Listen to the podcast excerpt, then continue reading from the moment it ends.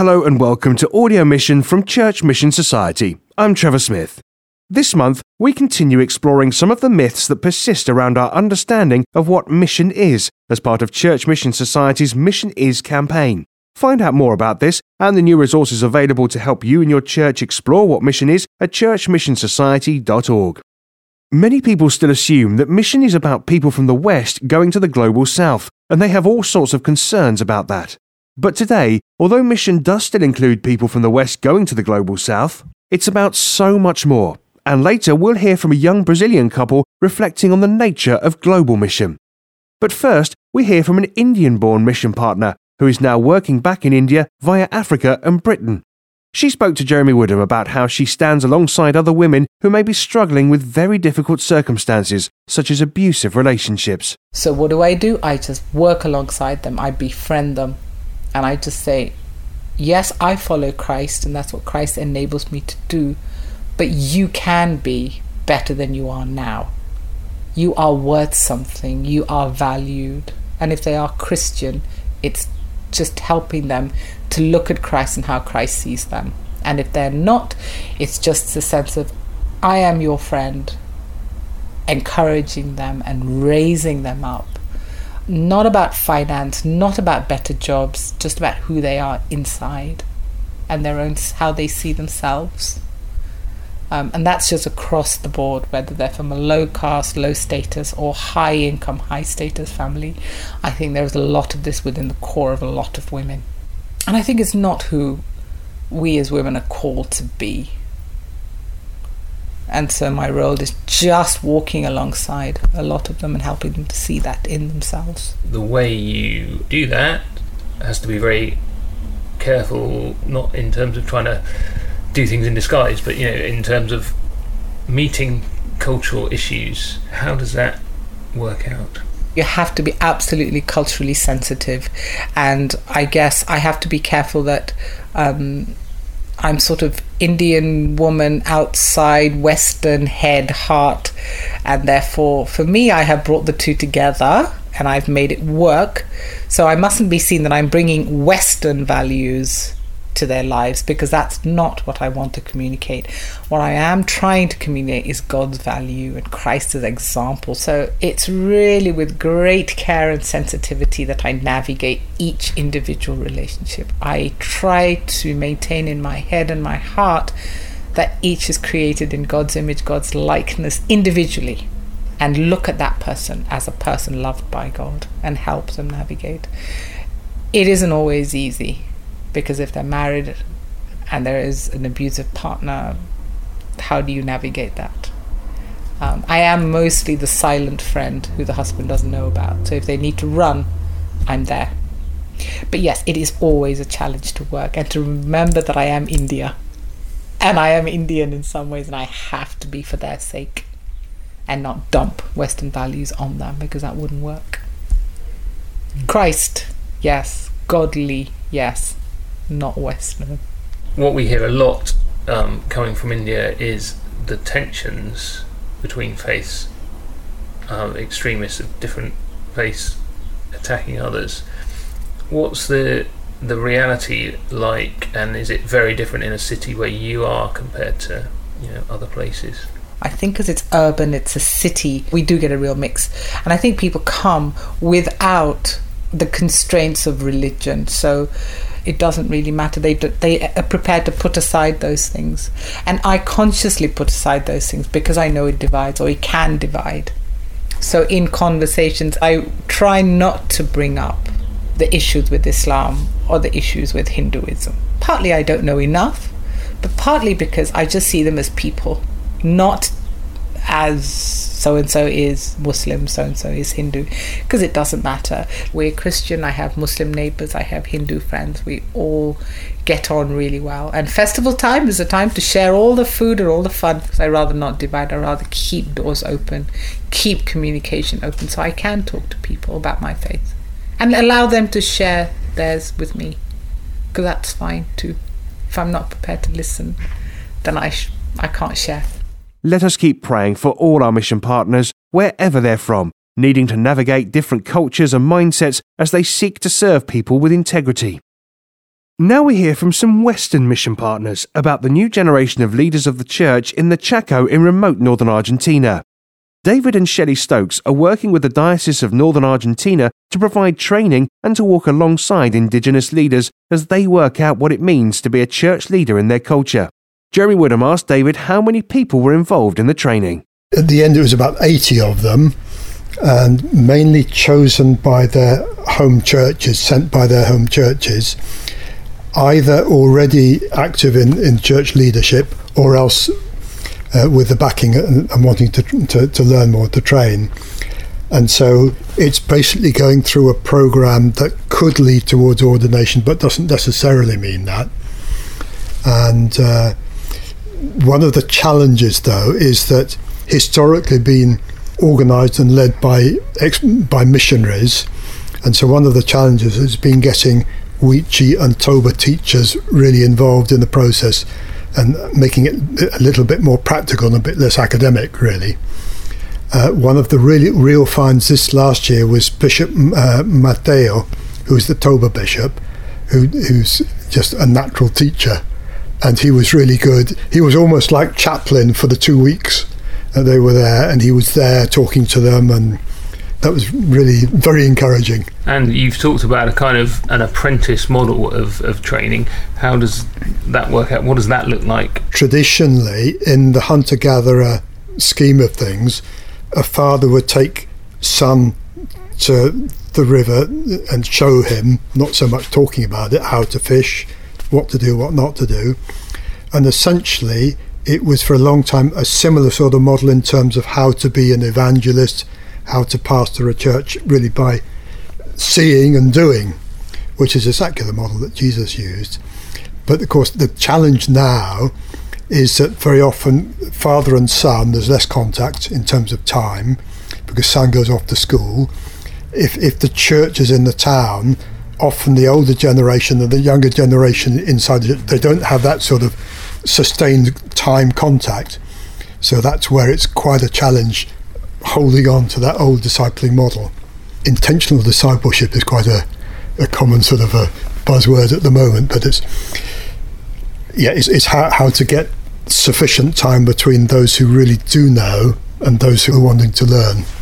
And three indigenous bishops now, are they a product of this kind of training model? Very much so. Uh, Bishop Matthew Mateo he actually trained at the Bible Institute that I helped run in the 90s, but then he was also trained by a, an excellent Toba pastor. The older bishop, Urbano Duarte, he never went to any central training, so all his training has been from one of the great pastors, one of the great Wichi pastors.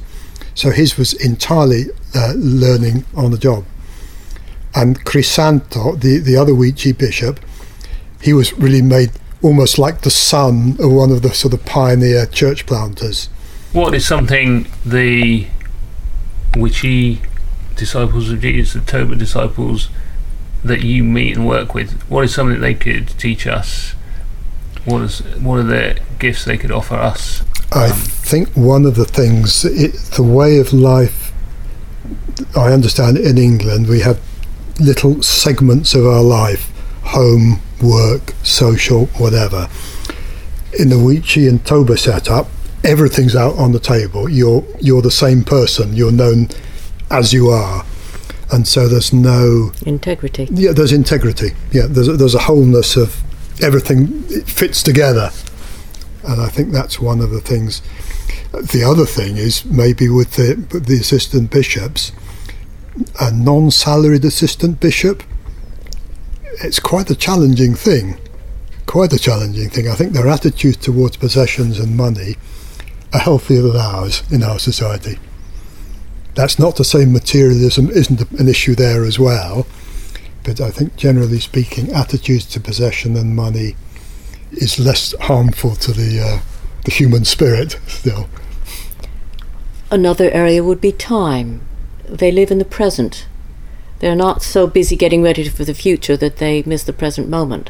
Sometimes we, we tear our hair out trying to get them to think ahead and plan for what's coming up, But then in our culture, we, we need to learn from that. We're, we're far too busy with the future and, and miss the present. I'm interested going forward. Are people trying to work out, okay, how do we sustain this model that we've got without salaries? Or are people trying to think, how do we get salaries? I think that's the big question. I think for, for the three assistant bishops to know uh, how, how, how to survive really in terms of you know, that, that there'll be sufficient support for them and for them to learn really what their job is because it's not ent- not entirely clear yet what their roles will, will, will or should become. That's because you can't simply transpose the job description of a bishop from here or from absolutely even not. elsewhere in Argentina. No, to, uh, no, because it's it's going to be the answers are going to be very. I think there'll be a Toba model and a Wichi model of what it looks like to be bishops, and then how those three actually work together. Those three men working together across their their, their natural uh, boundaries. That's quite a challenge. Please pray for these new leaders in Argentina that they will know God's leading in their still new roles. Finally, this month, we turn to Brazil, or rather to Deborah and Levi Santana, who've been working in Britain, where Levi has been a pioneer curate, but who are originally from central Brazil. In the summer, they returned to their homeland as CMS mission partners. Before they left, John Orchard asked them to reflect on whether mission had become truly global rather than just a Western thing. If someone told me uh, that mission is primarily a Western thing, I would say no, it's not. I think uh, it, it can't be because if mission belongs to God, if God is mission, then all of us in creation are responsible for carrying um, it out in some way, uh, and and therefore it can't be just a Western thing. It must be an African thing, an Asian thing, a South American thing. Yeah, the world. Yeah, It, it belongs to the body of Christ. So, is mission local or is it global? I think mission is global and uh, local as well, both, because you need to st- um, mission needs to start in your home, I think, and then in your in your community, in your churches, and then going out as well. So it, it begins. I think it prepares you in your local environment, and then later on you you do something more mm. global. All mission has to be local because it happens in a locality. It's always a local community that engages with the extended community that will carry out mission. Now, sometimes that will spill over across frontiers, across borders, and that's when I think mission becomes global. But again, if God is a is the, the God of the world, then His body, uh, as His body, we have uh, the responsibility to do mission here where we are, and also support mission that goes across frontiers. So, how have you seen mission as being multi directional in your own life and experiences? Mission is very multi-directional for us. Uh, we are from the global south, and we came to England to uh, do mission work here, and now we are being prepared and sent by the English Church to the global south again to do mission there. Yeah. And so we are true examples of, of multi-directional Yes. uh, Mission. mission, isn't it? Because we we are it, and I and I think that that's quite exciting that we can belong everywhere and we can work everywhere. We can work together. Why do we need each other? Why do we need each other in mission? I suppose. To support each other. to learn from each other. If you assume that mission, for example, is a Western thing, it assumes that people in the global South, in Africa, Asia, Latin America, are poorer than us in every way. Hmm. Now, if we assume that we are a global church with a global mission, then we can mutually learn from one another. Uh, so the Brazilian church has something to teach us here in England, and vice versa. And so that's why we need each other because. We can learn from experiences and Yeah, and if if Jesus is the head of the church and we are all part of it in some way, then it, it means that we all have a part and a, and a role to play in the whole. And I think that that is uh, theologically where the whole understanding of mission as being from everywhere has to lie, I think.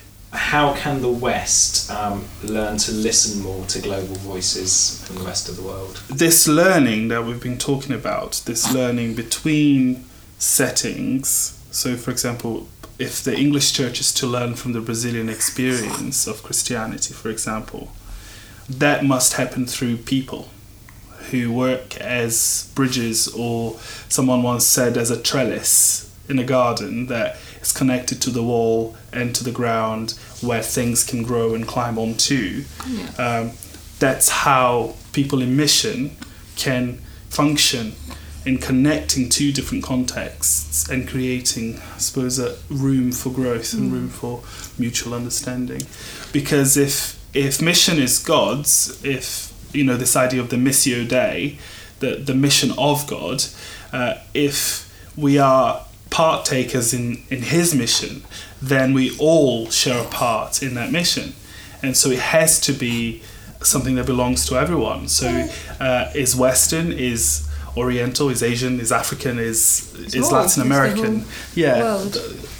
if it's God's world, then it's God's mission. Then everyone has a part to play in it. Levi Santana bringing this edition of Audio Mission to a close. You can hear and see more from the Santanas in the videos accompanying our new Mission Is Bible study resource, now available on our website churchmissionsociety.org. Do take a look at our new resources section. Thank you for listening and join us next time for more voices from God's global mission.